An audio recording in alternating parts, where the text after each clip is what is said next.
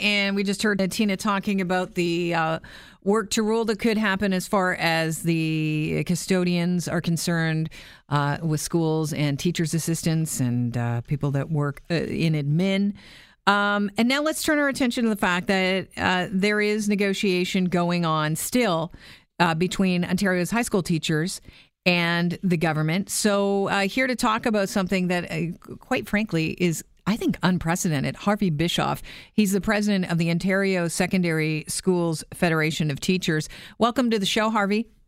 Thanks, Kelly. Now, why I say this is unprecedented as is normally the media have no idea what's going on behind closed doors when negotiations are happening between the teachers and the government.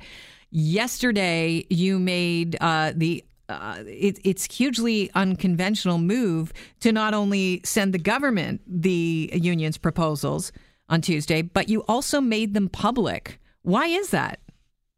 Well, frankly, um, and and we bargained both on behalf of both um, uh, high school teachers and uh, a number of support staff, thousands of support staff across the province as well. In fact, um, but you know, the government has been speaking publicly about its negotiating position since March 15th, and their announced intention to uh, cut, uh, which they've already done, 235 million dollars in uh, supports, particularly for at-risk and special needs students um, and uh, their intention to eliminate one out of four high school teaching positions.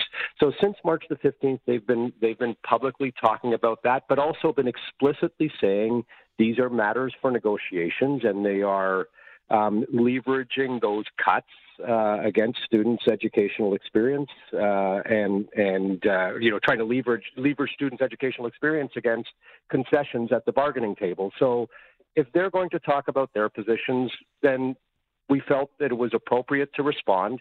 Let's get everything out into the into the open. Uh, let's drag this all out into the sunlight, and people can have a look at both sides.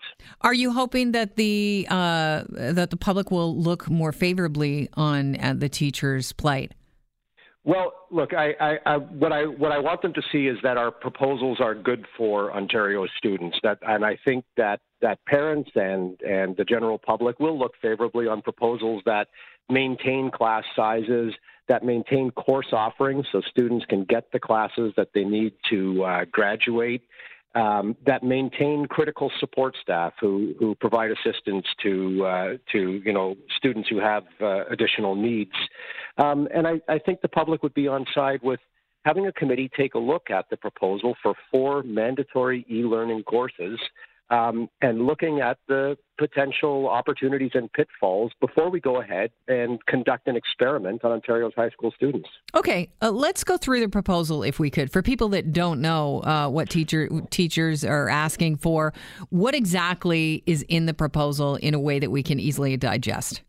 Sure. So, on behalf of my teacher members, we're looking to maintain last year's staffing ratios so that we have both uh, reasonable class sizes um, course options for students to select from, and that the other services that, that are provided, like guidance and library, continue uh, to be provided. That's uh, you know one of the one of the most fundamental proposals uh, in in uh, our bargaining brief.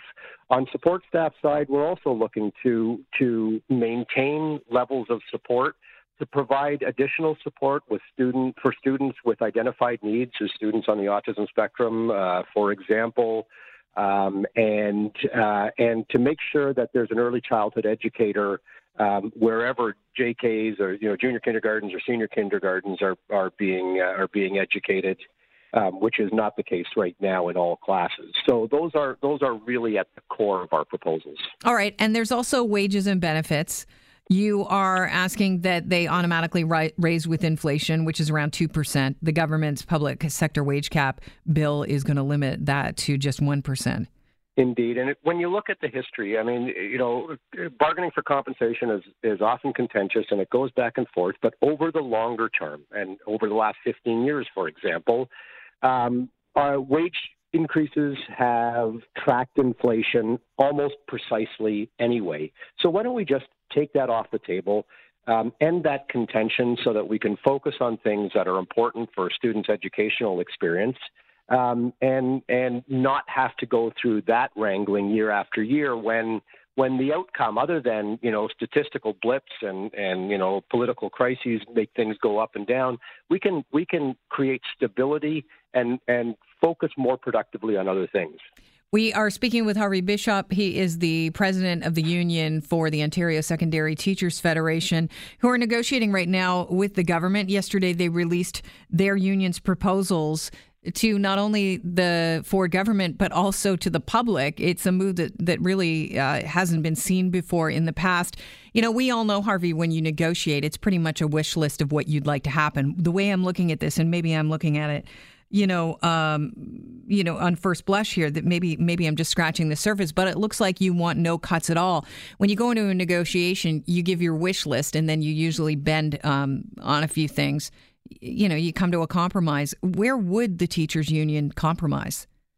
Well, I tell you where we won't compromise is on the quality of students' education. So we're not interested in that. We are bringing proposals to the table that there can be um, discussion about. Um, but you know, in terms of a wish list, I would say that that's not the approach we've taken this time. In fact, we've moderated our approach entirely so that we can focus on on those proposals that do support students' education. Um, so, looking at a cost of living adjustment, you know, instead of coming in with the typical, uh, you know, we want six percent, no, mm-hmm. we want to give you, we want to give you a half a percent, and back and forth. Um, we've just we, what we're trying to do is is set that matter aside. Everything else is focused on on uh, on students' educational. What do you mean set that matter aside? I just have to ask for clarification because it sounds like you're still negotiating wages. No, it would just be a way of creating long-term stability and not having to have that discussion every single time at at uh, you know at the bargaining table and removing that contention. It, if if in fact over the long term uh, wage changes track inflation anyway, why don't we just peg it to that, mm-hmm. make that a structural element of collective agreements, and move forward? A lot of people that are listening right now, and I think this is where they you lose them. Unfortunately, when when teachers unions start saying it's all about the kids and we don't want to sacrifice the education, and then when we start talking about money, it's like, yeah, but you know, it's reasonable two percent, and that is reasonable uh, when you step away and look at it like everybody would make would be making that money. But I think a lot of people look at a teacher, and look, I'm just pointing out what I think the perception is with the public here. A lot of people look at a teacher and say, well, you've had a lot of wage increases over the past. You guys get paid really well for what you do, considering you've got these long extended vacations that most of us could only dream of. And, you know, your day is a lot shorter than most people. So, um, isn't it risky to let the public know that you're still kind of, this wage thing's still on the table? You know, there are so many things in that statement that I would have to take issue with. I mean, first of all, as I say, we're bargaining on behalf of both teachers and support staff, uh, support staff who do critical face to face work with our highest needs students uh, who are you know, hardly overpaid. Uh, I have to say. No, but I didn't say um, overpaid. I just said well paid, and I'm just talking about. Listen, it has nothing to do with me. This is the perception. When I talk to people, this is what I'm hearing back. No, I, I, I do appreciate that, and I just there are just a couple of things in there though that I think need to be corrected in terms of the length of the day. Um, you know, people's perception and the reality uh, of a teaching day are are apparently not very well aligned because uh, teachers work long days in order to provide what they do um, for students. But here's the, I think, maybe really the heart of the issue. Mm-hmm. There might be a perception that there have been significant uh, increases over time. Um, the fact is, for the last seven years, my members have year after year fallen behind inflation since 2012. Um, that's been the case um, in in six of the last seven years, um, and so so um, effective uh, wage rates are below what they were seven years ago, substantially below that. And with our proposal now, we're talking about, in fact, locking in that loss for a period of time. We're not even looking to catch up to where we were seven How long? years ago. Well, I mean, the only thing we can do within a collective agreement is is for the term of a collective agreement. We're okay. not able to bind things beyond that. Got ya. Um, does it complicate things that other unions are currently negotiating with this government at the same time? Well, I mean, that's always part of the bargaining environment. We uh, talk regularly with the other education unions. We maintain good communication. Um, it's important that we do that so we have an understanding of where we're all trying to go. Um, and we share a principle in terms of defending the public education system. So, uh, you know, so to that extent, we're we're on the same page. Right. I want to, uh, if I could, quickly ask you about um, Stephen Lecce. He is the latest uh, Minister of Education. He says that he's bargaining in good faith. Would you agree with that? Unfortunately, not at all. Um, because because they have uh, because they've been out in the public making their proposals, saying that you know some of these cuts that have already happened this school year could be retracted in the future um, by leveraging them against concessions at the at the bargaining table. That's not in good faith to do that. But additionally, um, when they introduced legislation on June the fifth, on a day we were actually at the bargaining table, and the Crown representatives across the table from us didn't tell us that they were going to do this. We had to hear it over Twitter.